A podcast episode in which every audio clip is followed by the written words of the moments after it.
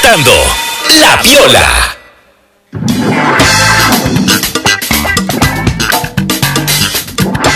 Regresamos con, nuestro gran programa, La Piola, acá, ya con, con nuestro gran invitado, como todos los días miércoles. Está con nosotros mi estimado amigo, mi gran pana. Así que, bienvenido, estimado Carlos Fernando. Hola Tuquito, ¿cómo estás amigo? Muchas gracias por, la invitación nuevamente. Saludos también a la flaquita. Me falta el negrito, ¿qué pasó con el negrito? ya viene ahorita. no, no, ahí, está, ya, ya se está conectando ahorita. Ahí está. está ah, entrando.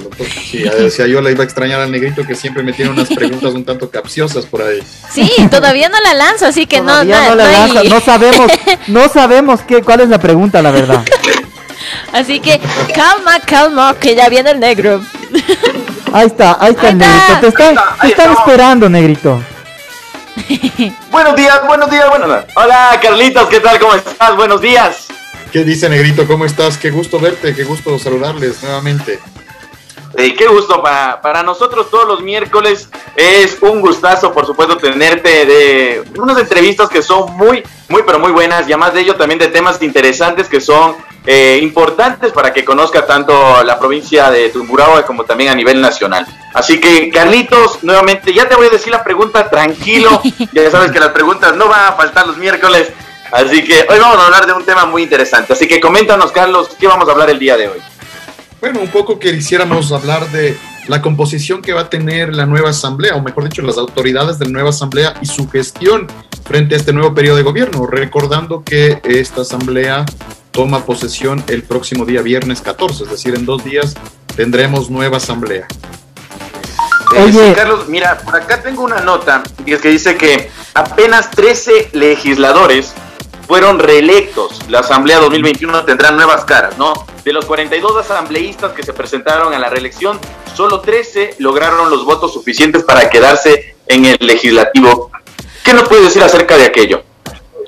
Bueno, mira, la verdad es que eso pensaría yo que es una especie de castigo a la asamblea que está hoy por, por salir.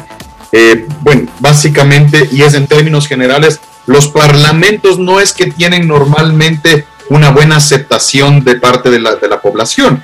Y es porque muchas veces no entendemos a cabalidad el trabajo que tiene que llevar a cabo el parlamentario, llámese diputado, asambleísta, como quiera, senador en algunos casos, porque más que nada ellos se dedican a hacer o a gestionar nuevas leyes y hacer trabajos de fiscalización. Sin embargo, de forma sui generis, creo que la asamblea que está saliendo, la asamblea ecuatoriana, ha sido una verdadera vergüenza para el Ecuador, para nosotros como ciudadanos.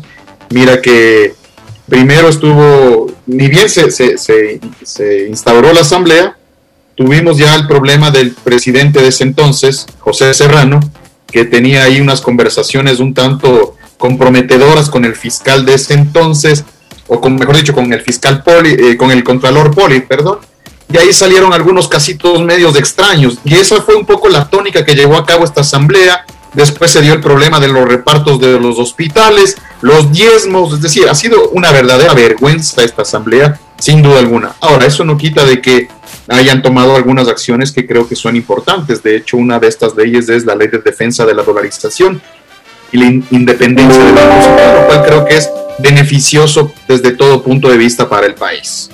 Oye, oye, estimado amigo, eh, estaba, estaba leyendo ayer que quieren en estos últimos días hacerle un juicio político a un asambleísta. Cuéntanos un poquito de esta parte porque eh, leía y, me causaba hasta gracia y chiste, porque estamos apenas a tres días de que terminen esto y quieren sacarle como que fuera, o sea, ¿por qué no lo hicieron antes?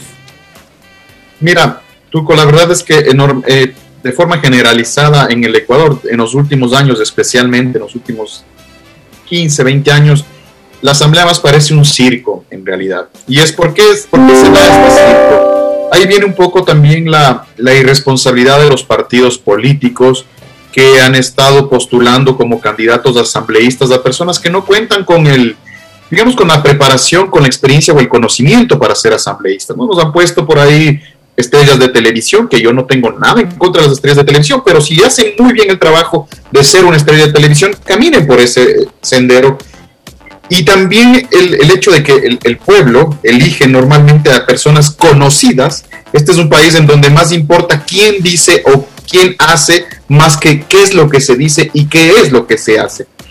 Y tenemos como resultado entonces un montón de personas que están levantando manos o que se van a la asamblea. Hemos visto casos que están haciendo compras por internet mientras están sesionando la asamblea. Es decir, ha sido una verdadera vergüenza. Desde hace unos 15, 20 años ha sido una verdadera vergüenza. Yo recuerdo en el pasado, cuando era niño todavía, eh, de, de, los diferentes eh, congresos.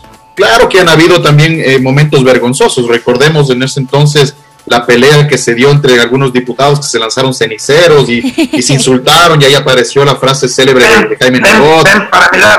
Exactamente. Pero sin embargo, a pesar de esos eh, momentos un tanto vergonzosos, en general el trabajo no era tan vergonzoso y sí teníamos pues representantes de un talante y de respeto, ¿no? Recordemos eh, la, el, el, el, ilustre ciudadano ambateño que acaba de fallecer, Alcides Mosquera, fue uno de ellos, eh, el mismo James Meller, el caso de Alfredo Lucero, es decir, sí hemos tenido eh, Ramiro Rivera, varias personas que han sido relevantes, el mismo León Febres Cordero, etcétera, etcétera, que era otra cosa, ¿no? Era, teníamos un debate realmente con contenido y que se trabajaba en general. Ahora hemos visto, mira que hemos visto videos en el cuales una de las asambleístas le dice unos improperios a una de sus compañeras porque no estaba de acuerdo. Es decir, se volvió esto un circo o, o un, una plaza donde se, se, generan peleas, donde se buscan demasiados intereses, donde se bloquea el desarrollo del país en general. Yo tengo mis esperanzas puestas en esta nueva asamblea. Espero que lleven a cabo un trabajo eh, a la altura de lo que necesita el país, porque recordemos que el país hoy necesita gobernanza, gobernabilidad, necesitamos salir adelante y este tiene que ser un trabajo de todos.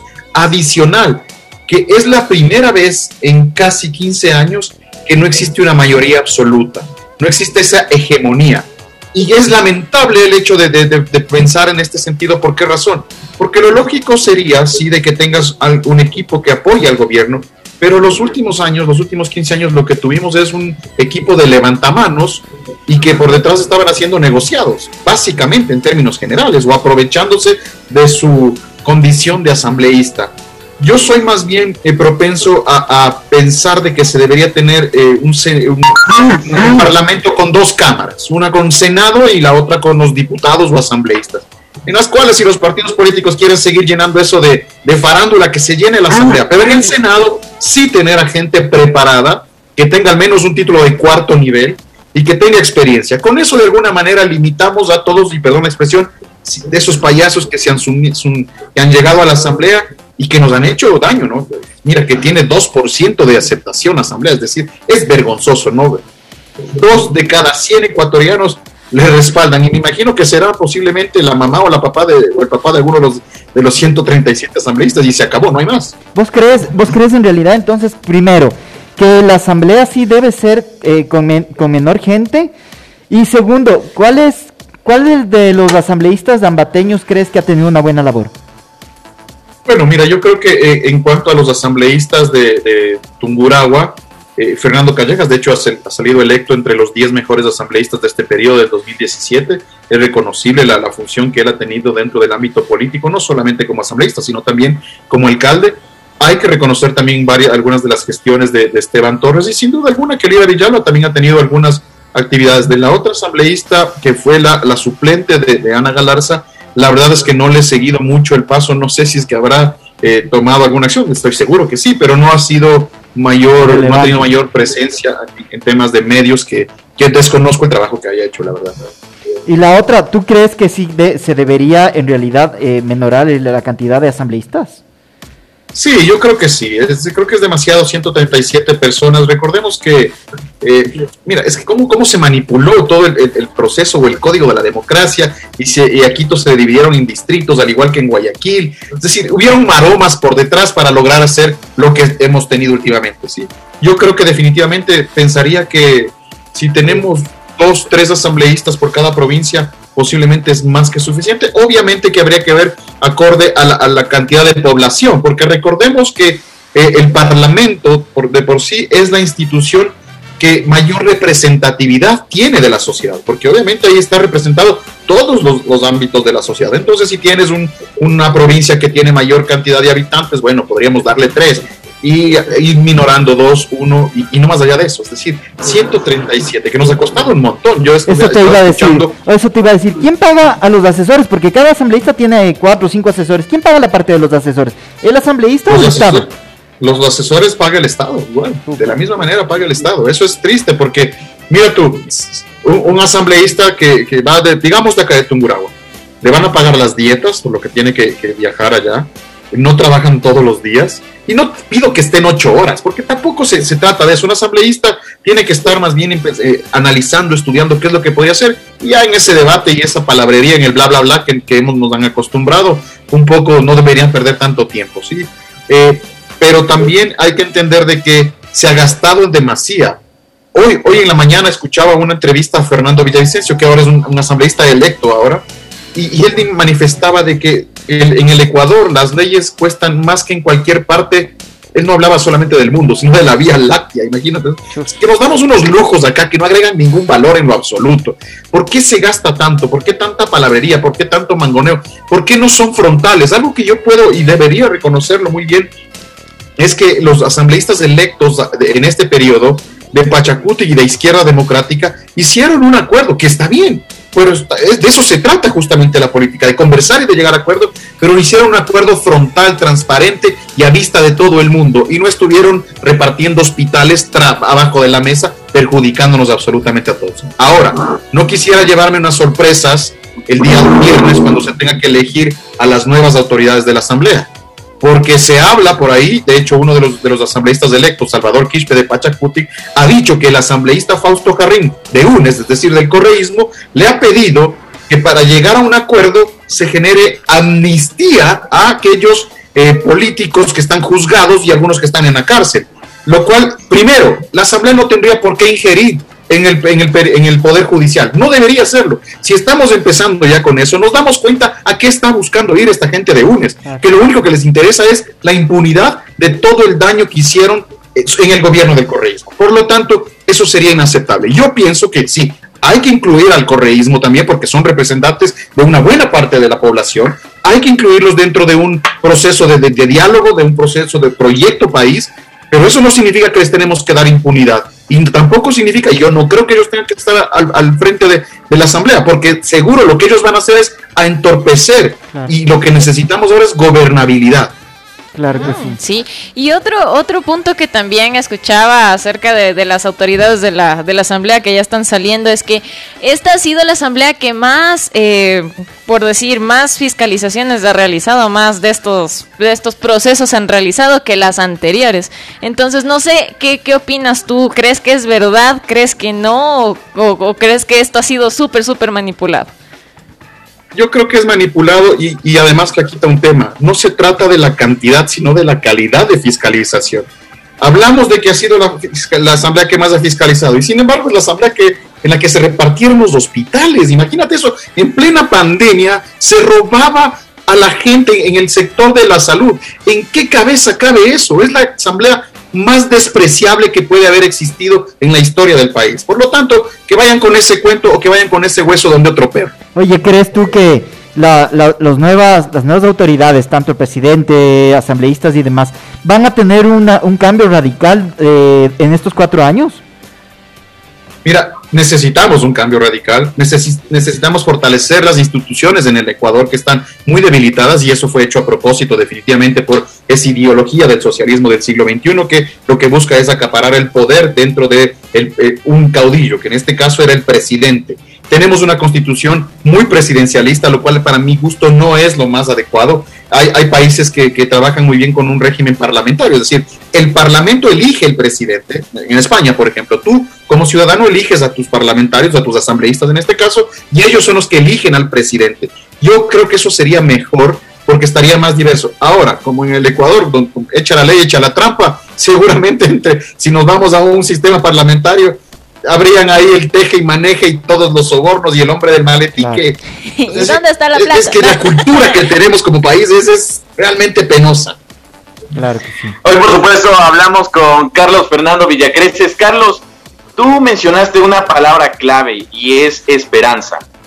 Es que tenemos rostros nuevos y quiero recalcar que está uno de Centro Democráticos, también está de Partido Social Cristiano, eh, de la lista de Creo y la de Izquierda Democrática. ¿Crees que todos, a pesar de ser de diferentes partidos políticos, se unan estos nuevos rostros con los que ya estaban antes y haya nuevas propuestas? ¿Hay un nuevo camino en la Asamblea?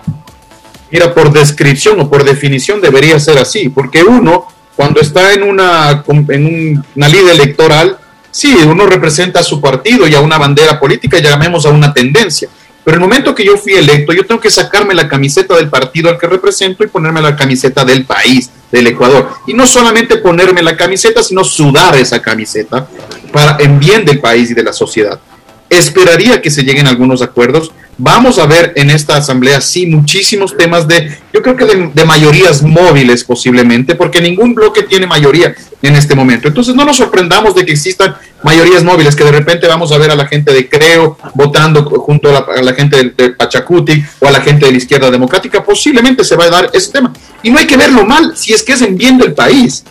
El tema es que si se dan acuerdos por debajo de la mesa o que se estén buscando impunidad o injerencia en otros poderes del Estado, eso sí es deleznable y tendríamos que estar muy, muy atentos los, los ecuatorianos para poder actuar en ese momento, ¿no? Claro, esperemos a ver qué pasa ahora con la nueva asamblea, nuevas caritas nuevas, caritas también que ya son conocidas. Así que bueno, vamos a ver qué, es, eh, qué pasará este jueves y a más de ello también que el 24 de mayo tenemos a nuevo presidente. Así yo, yo acoto caritas, caritas tenemos ahí, unas caritas. unas lindas caritas. Oye, Carlos, ya, como todos los miércoles, ya sabes que siempre hay la pregunta. Sí, señor. Así que la pregunta del miércoles es: ¿qué es duro, redondo y se mete hasta el fondo? Duro, redondo y se mete hasta el fondo. Ah, diría que la cuchara, posiblemente, ¿no?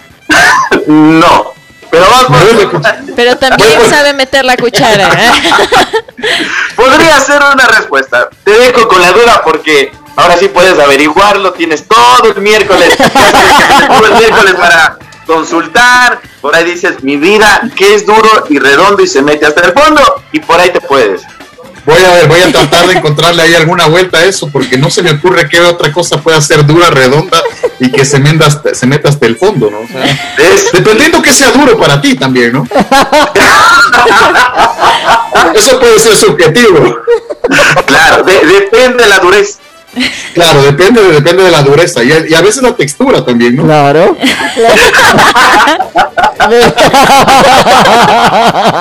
qué bueno, qué bueno, Carlos. Nuevamente, por supuesto, qué gusto haber conversado contigo en este miércoles a través de Extrema 92.5 FM. Te enviamos un abrazo y ya habrá la oportunidad, por supuesto, nuevamente de un cafecito, de charlar, de conversar y tener estas charlas que son muy importantes tanto para los ciudadanos como para nosotros.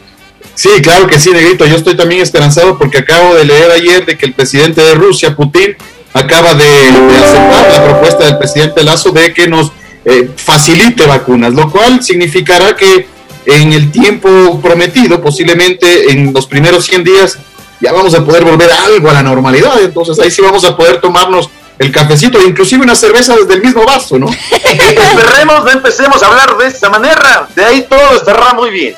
Correcto, correcto. que nos mande unas rusas también. Ah, esa es buena, Sí, que nos mande unas rusas. una vez. Gracias por estar aquí con nosotros esta mañana y nosotros seguimos con más música aquí a través de 92. 5.